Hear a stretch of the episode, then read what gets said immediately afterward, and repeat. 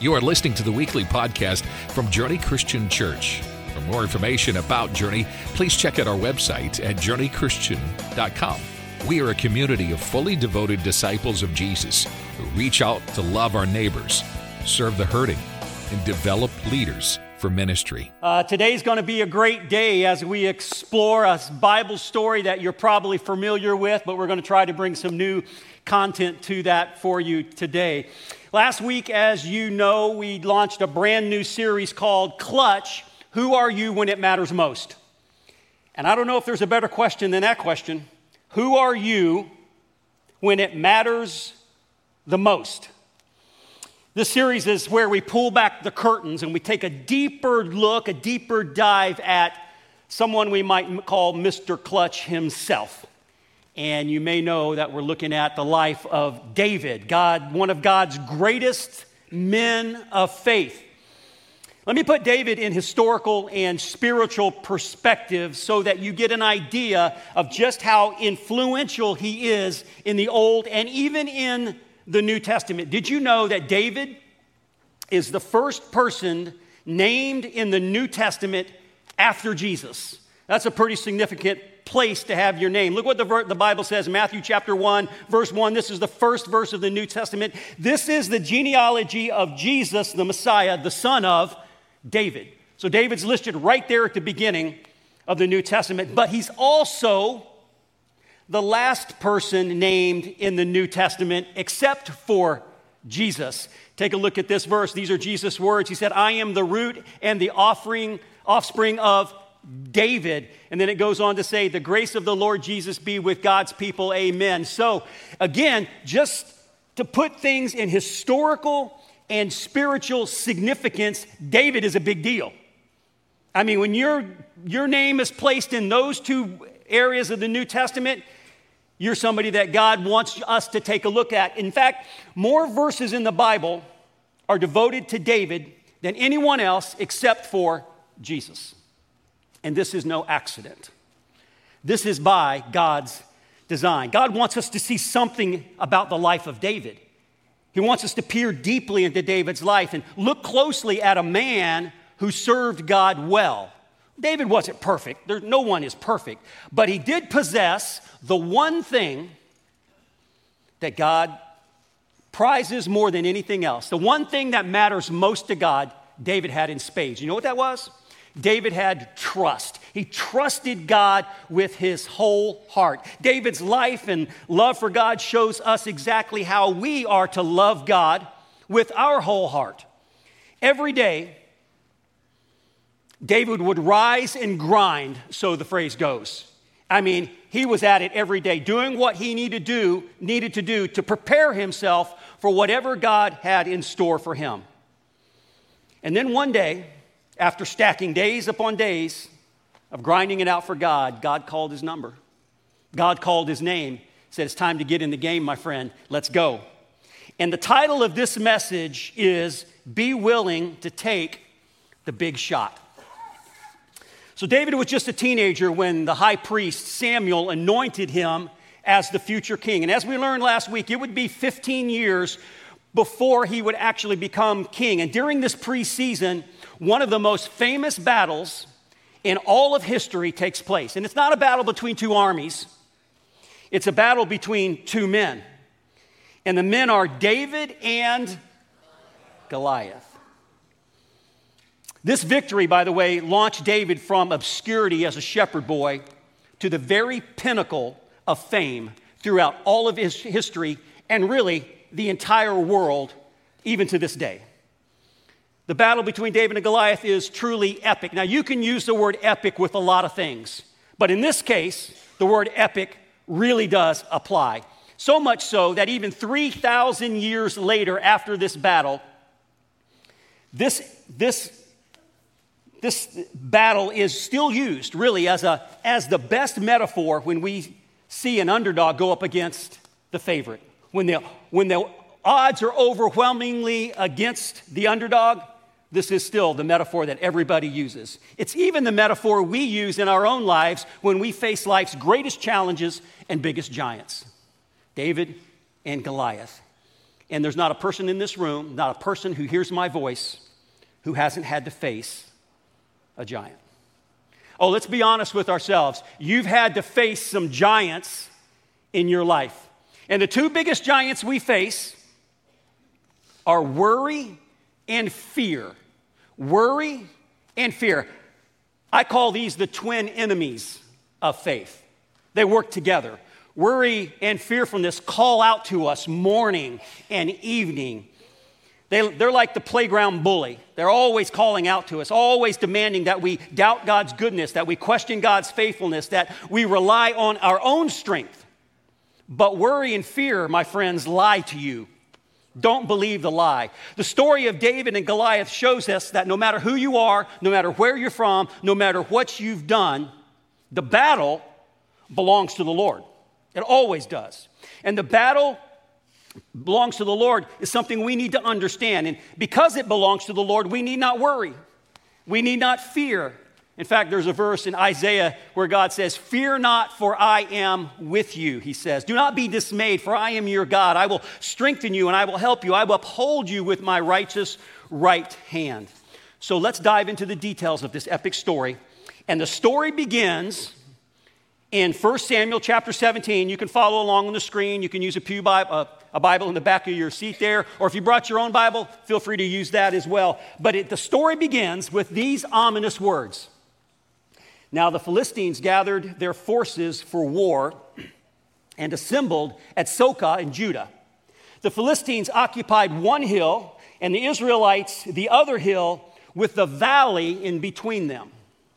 Now, this story takes place in the valley of Elah, which is in Israel. The valley of Elah is actually 15 miles to the west of Bethlehem. Now, Bethlehem is where David was born but it's also where Jesus was born. We'll get back to that in a moment. Picture the setting. Two armies are camped on hillsides between a valley, one on the, one on the right, one on the left, the valley in between. Each morning, they, they draw up in battle formations, waiting for the opposing army to attack. Each army is confident that positioning themselves on the hillside above the valley is the best strategic advantage they could have over their enemy. But so far, after 40 days, neither army has crossed into the valley. In fact, the Bible tells us only one man has even dared enter into the valley. And that man is Goliath. Every day, Goliath comes into the valley and he taunts the army of Israel. And as the days go by, the, te- the, the text tells us he gets bolder and bolder. He comes closer and closer, and soon he's at the very base of the hillside where the Israel army is camped. And it was an ancient custom, you need to know, to send out your best fighter, your, your champion, to, for a winner takes all fight to the death. And then the losing army would lay down their arms and surrender without anyone else having to die. Now, that rarely happened. No army wants to go down without a fight. Typically, this served as more of a entertainment, a warm up, a, a pre-show for the real battle and the real fight to take place. So every morning and every evening, Goliath would make his way down the hillside, come across the valley floor, and, and, and, and then flaunt his size and his strength, just daring someone to come out and fight him. Look what the scriptures say. Goliath stood and shouted to the ranks of Israel, Why do you come out and line up for battle? Am I not a Philistine, and are you not the servants of Saul? Choose a man and have him come down to me. If he is able to fight and kill me, we will become your servants. If I am able to overcome him and kill him, you will become our subjects and serve us. Then the Philistine said, This day I defy the armies of Israel. Give me a man and let us fight each other. And on hearing the Philistines' words, Saul and all the Israelites were dismayed and terrified. They were dismayed and terrified. Why were they terrified? Well, for starters, Goliath was massive. I mean, he was a big dude. 1 Samuel 17 says, Then the champion came from, out from the armies of the Philistines named Goliath from Gath, whose height was six cubits and a span. Goliath from Gath. That just sounds like the name of a giant. That's a lot better than Harvey from Apopka, right? I mean, Goliath from Gath. I mean, that's like Godzilla, the Hulk, you know. In fact, look at this guy here. This is a couple of basketball players. They're not playing anymore, but just, I mean, that's seven feet six tall. Goliath was almost nine feet tall, just a little over nine feet. In fact, that's, by the way, one of the tallest NBA players to ever play and the shortest, 5'3, the shortest NBA player to ever play. Now, I'm not saying that's David and Goliath, but I'm just trying to give you a comparison to how big Goliath might have been. The scriptures, that if you interpret what it says about his cubits, it's like nine feet, seven inches tall. He was a really big dude. I mean, that's intimidating. In fact, the scriptures say, this is interesting, that Goliath belonged to a family of giants. In fact, Samuel, 2 Samuel says that he had four brothers. All uh, were large, gargantuan men, not monsters, just especially large humans. But it wasn't just his size, it was also the way he carried himself, his appearance, according to the scriptures. Look what it says. He had a bronze helmet on his head and he wore a coat of scale armor of bronze weighing 5,000 shekels. That's 125 pounds. On his legs, he wore bronze greaves and a bronze javelin was slung on his back. His spear shaft was like a weaver's rod and his iron point weighed 600 shekels. His uh, shield bearer went ahead of him. He even had a shield bearer who carried his shield for him. I think in my head, as big as Goliath was, you wonder why he even needed armor right? I mean, nobody even come out and fight him, so why does he even need armor? He carried three weapons a massive sword, a javelin, a spear. His spear weighed just itself 15 pounds. And this is what's interesting. There wasn't a single soldier from Israel who would fight Goliath. Not even one. Not even Saul, who was the king, would come out and fight him. And Saul, by the way, was a rather large man himself. In fact, the Bible says Saul was head and shoulders above Israel. And it's not talking about his spiritual maturity, it's talking about his physical size. Now, Goliath was a godless man, he relied on his own strength. But Saul and all of the soldiers of Israel's army had also forgotten where their strength comes from. And as a result, Saul and the whole army were worried and afraid. They didn't just faced one giant, Goliath. They were facing three giants Goliath and worry and fear. And what was true then is true today. If you forget where your strength comes from, you will live in fear. Let me say that again. If you forget where your strength comes from, and it's not from yourself, it's from God, if you forget that, you will live in worry and fear. David would later, uh, later write in Psalm 46 God is our refuge and our strength, a very present help in times of trouble. So while all this is going on in the valley of Elah, there's this teenage boy, a shepherd boy from Bethlehem, and he's making the 15 mile journey at the request of his father, who has sent him to bring some supply, some food to his three brothers who are in the army. David wasn't going there to fight, that was not his plan. The day started like any other day for David, and also for Goliath. Routines, all it was. No warning of what was coming. Goliath never imagined that this would be his last day on earth, and David never thought, today I'm going to become a hero. They were just doing what they normally would do. And as David arrives, he sees the army spread out below him on the hillside. And they're in their formations, their battle formations. And of course, as a young man, he's pretty excited about that and maybe a little concerned for his brothers. His days are usually pretty boring. He's tending the sheep and caring for them, but he hears the war cry of the troops. And here's what the scriptures say David left the things that he had brought with the keeper of supplies, ran to the battle lines, and asked his brothers how they were. As he was talking to them, Goliath, the Philistine champion from Gath, stepped out from the lines and showed, uh, shouted his usual defiance and David heard it. Now, this is day 40 for the army of Israel, but this is day number one for David. And David cannot believe what he's hearing. He's enraged. He's neither impressed nor intimidated by this giant.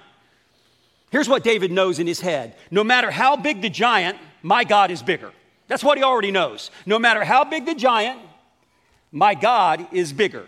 By the way, there's something different about Goliath's position on this day that David arrives. And if you went back in the story and looked at the verse 8, it says, Goliath stood and shouted to the ranks of Israel and said to them, But on this day, some of the scholars point out that some of the translations read like this They said, Have you seen this one, meaning Goliath, who is coming up? Here's the point Goliath has not only come across the valley, he's now bold enough to start coming up Israel's side. What does this mean? It means if you ignore your giants long enough, they will creep, creep, closer. They'll start to take over and dominate you. Without resistance, giants advance. They become strongholds in your life. Finish this phrase. If you give him an inch, he'll take a. Exactly. And if you don't deal with the giants in your life, the giants will deal with you.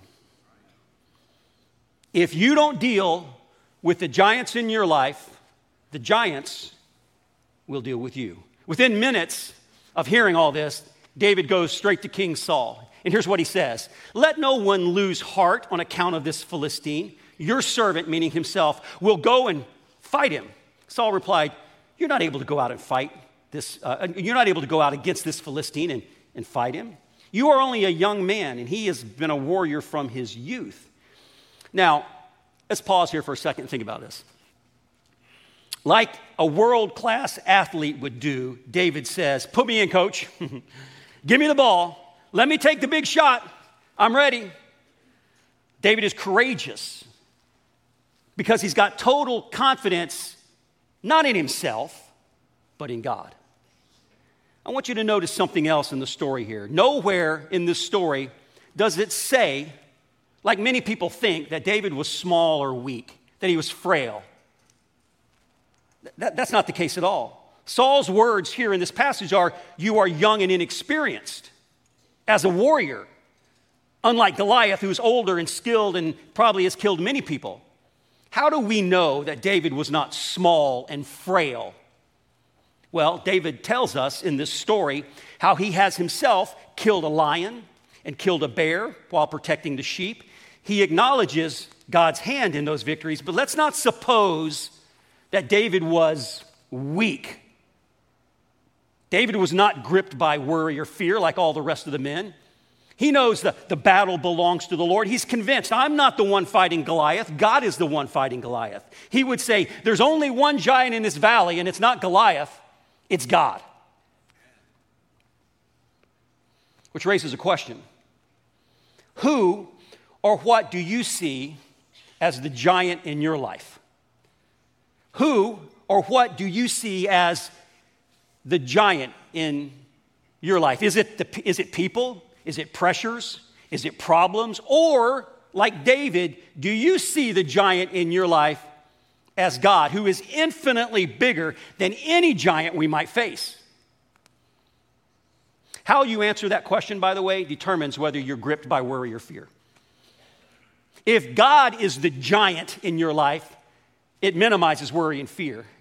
If your pressures, problems, and people are the, wor- are, are the giants in your life, well, you can be assured you're going to be dismayed and terrified, just like these guys are. David says, The same God who gave me victory over the lion and the bear will give me the power to defeat this giant. And here's the application for us today. Listen. The same God who gives you victory over sin and death through Jesus will strengthen you today to face whatever giants you have in your life. The same God who gives you victory over sin and death through Jesus is the same God who will help you, will give you victory and strengthen you today to face head on whatever giant you have in your life. I think the Apostle Paul said it the best I can do all things through Christ who gives me what? Strength. Sure, David was young. He was a teenager. He was inexperienced as a soldier. He wasn't inexperienced as a warrior. Soldier, yes. Warrior, no. Look what happens next. Then Saul dressed David in his own tunic And he put a coat of armor on him and a bronze helmet on his head. David fastened on his, his sword over the tunic and tried walking around because well, he was not used to them. I cannot go in these, he said to Saul, because I'm not used to them. So he took them off. Now, he took them off not because they didn't fit, but because he wasn't used to them. Remember, Saul's head and shoulders above Israel. David himself, but yet David himself dressed himself in Saul's armor. Why? Well, he thought it would fit. He thought the armor might fit him. Otherwise, why put it on? But he wasn't used to wearing armor. He had no experience fighting with armor on. It's not something shepherds do. Instead, he chose to rely on what he knows rocks, slings, and God. What David relied on, you can rely on as well. Let's, keep, let's continue. Then he took his staff in his hand, chose five smooth stones from the stream, put them in his pouch, the pouch of his shepherd's bag, and with his sling in his hand, he approached the Philistine. While every other soldier in Israel's army only sees the size of the giant, David only sees the size of God. And through this whole narrative, all 43 verses of 1 Samuel chapter 17, no one except David even mentions God. Not Saul, not his brothers, none of the soldiers. They only saw the giant, but David only sees God. Look what happens next. David said to the Philistines, to the Philistine, he said, You come against me with sword and spear and javelin, but I come against you in the name of the Lord Almighty, the God of the armies of Israel, whom you have defied. This day, this day, the Lord will deliver you into my hands, and I, I will strike you down and cut off your head all those gathered here will know that it's not by the sword or the spear that the Lord saves, for the battle is the Lord's, and he will give all of you, the whole army, into our hands. And all those gathered here and we'll, we'll know that it's not by the sword or the spear, as David said, but by, because the battle belongs to the Lord. And David's plan works. The giant comes running out from behind the armor bearer. He charges at David, and, he, uh, and David places a stone in his sling. And just as he has done, I would say at least 10,000 times before, he slings a stone. He hits Goliath in the face, more exactly in the forehead, and the Goliath falls to the ground. And with his, and I'm sure with his brothers watching from one side and the armies of uh, the Philistine army watching from the other side. David runs over and he takes Goliath's sword, which is a massive sword, and he cuts off his head. And I can't prove this, but I'm sure what happened next, I just know it happened for sure, is, is David must, he Tebowed right there. He, he just went down like that. There's no doubt about it. And uh, I can't prove it, but I'm sure it happened. Uh, and he just thanked God. I'm going to let you in on a little secret. The fight was fixed. the fight was fixed. Goliath never had a chance. Because David did not kill Goliath for God, God killed Goliath through David. God is the giant slayer, not David. And the giants you face in your life, you alone cannot slay those giants, whatever they are. But with God's help, trusting in the Lord because the battle belongs to Him, you can defeat those giants. Back uh, in May of this year, my son, uh, he went to Israel, and uh, they were on a tour of the Holy Land, and they happened to go to the Valley of Elah, this place we're talking about. And what's cool about the Valley of Elah is there has been no development there. It's just like it was 3,000 years ago. They haven't built anything there. There's no archaeological digs there. It's just like it was. There's a valley, a couple hundred yards wide, and two hillsides, and there's a creek bed. Used to be a stream, it says stream here in the text, but now it's a dry creek bed. And it's on the Israel side of where they were camped. And so he went there with a group, and they were out uh, walking around the valley and stuff, and uh, just taking in the sights and just putting themselves in this scene. And he went over to the creek bed. And um, I mean, you can walk in the creek bed. And the same creek bed where David picked up five stones, my son picked up five stones. And he put them in his bag. And then when he got back, a couple of weeks later, it was Father's Day. And he gave me a Father's Day gift. This one right here. Those five stones came out of the creek bed where David picked up the stones in the valley of Elah. Now, someone asked me, why did David pick up five stones? He only needed one. Why, why, did he pick up five stones? Remember, Goliath had four brothers, and some say, some scholars believe that this was symbolic of what David's army would ultimately do to all of them as well. And if you read 2 Samuel chapter 9, what you read is all four of Goliath's brothers were killed in battles against Israel. I don't know what giant you're facing today.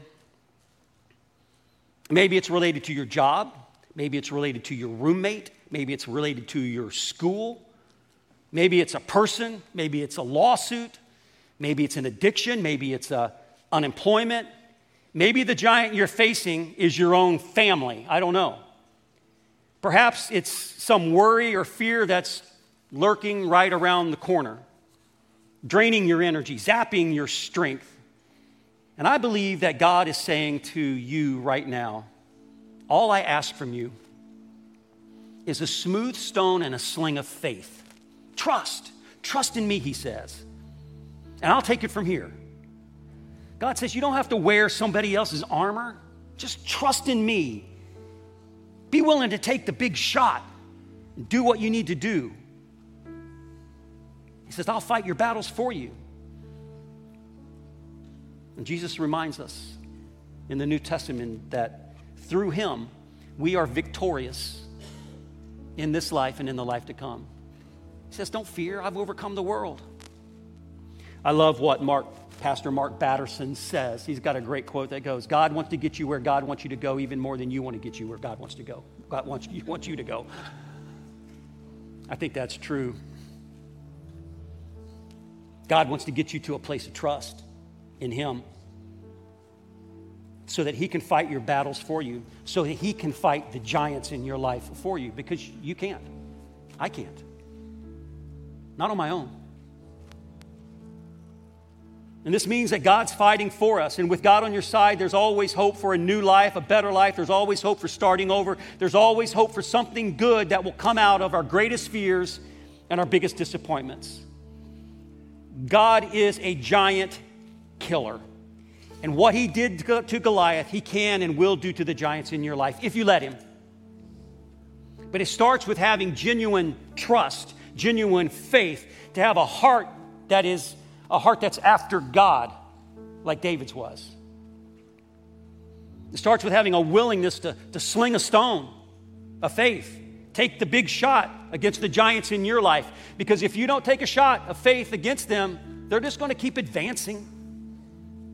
If you don't deal with them, they're going to deal with you. And as we often say around here at Journey, with Jesus, anything is possible. We don't say that because it's a cute phrase. We say that because we believe it to be true. I can do all things through Christ who gives me strength. With Jesus, anything is possible. So I, I wrap this up. Let me remind you there is another shepherd who was also born in Bethlehem, one infinitely greater than David, and his name is Jesus. And the Bible calls him the good shepherd. And what did the good shepherd do? Well, Isaiah the prophet tells us what the Good Shepherd did. The Spirit of the, of the, Lord is upon me. This is referring to Jesus, because the Lord has anointed me to proclaim good news to the poor. He has sent me to bind up the brokenhearted and to proclaim freedom to the captives and release from darkness for prisoners, to proclaim the year of the Lord's favor. This is all about salvation. This is to remind us that the Jesus coming does, in fact, bring us today the year of the Lord. The year of the Lord's favor is here now. The year of the Lord's salvation is here today. Jesus fought and won the greatest victory the world has ever known. He slayed the giant of death itself, not by slinging a stone at it, but by rolling a stone away from it. And this is the heart of the gospel, my friends. Death has been conquered once and for all by Jesus and for you. Let me conclude with this statement. Let this sink into your heart. There is no need to worry and fear because your biggest giant is already dead the giant of death. Jesus has defeated sin and death for you. All you have to do is put your trust in Him. Just like David trusted in God, we need to trust in Jesus. Let Him lead us and guide us. And thank Him for defeating the greatest giant of our lives, and that is death itself. Let's pray together. Father, we pause just now and we thank you for just the opportunity to look at this man of faith. And if we could have just but a fraction of the faith in you that he demonstrates in his life, what a blessing that would be, Lord. I pray that you would just give us the courage to seek you and to trust you and to follow you no matter where it leads because the battle does belong to you, our Lord. And we can't fight in our own strength, or we can, but we'll lose. Allow us to accept your help, to fight in your power, to put our trust not in the things of this world, which are fading away every single day, but to put our trust in the promises of this word and the truth of your scripture, because we know that the battle always belongs to the Lord. Amen. Thanks for listening to the weekly podcast from Journey Christian Church. If this message was a blessing to you, be sure to click the follow button and share it with your family and friends. For more information about Journey Christian Church, please go to journeychristian.com.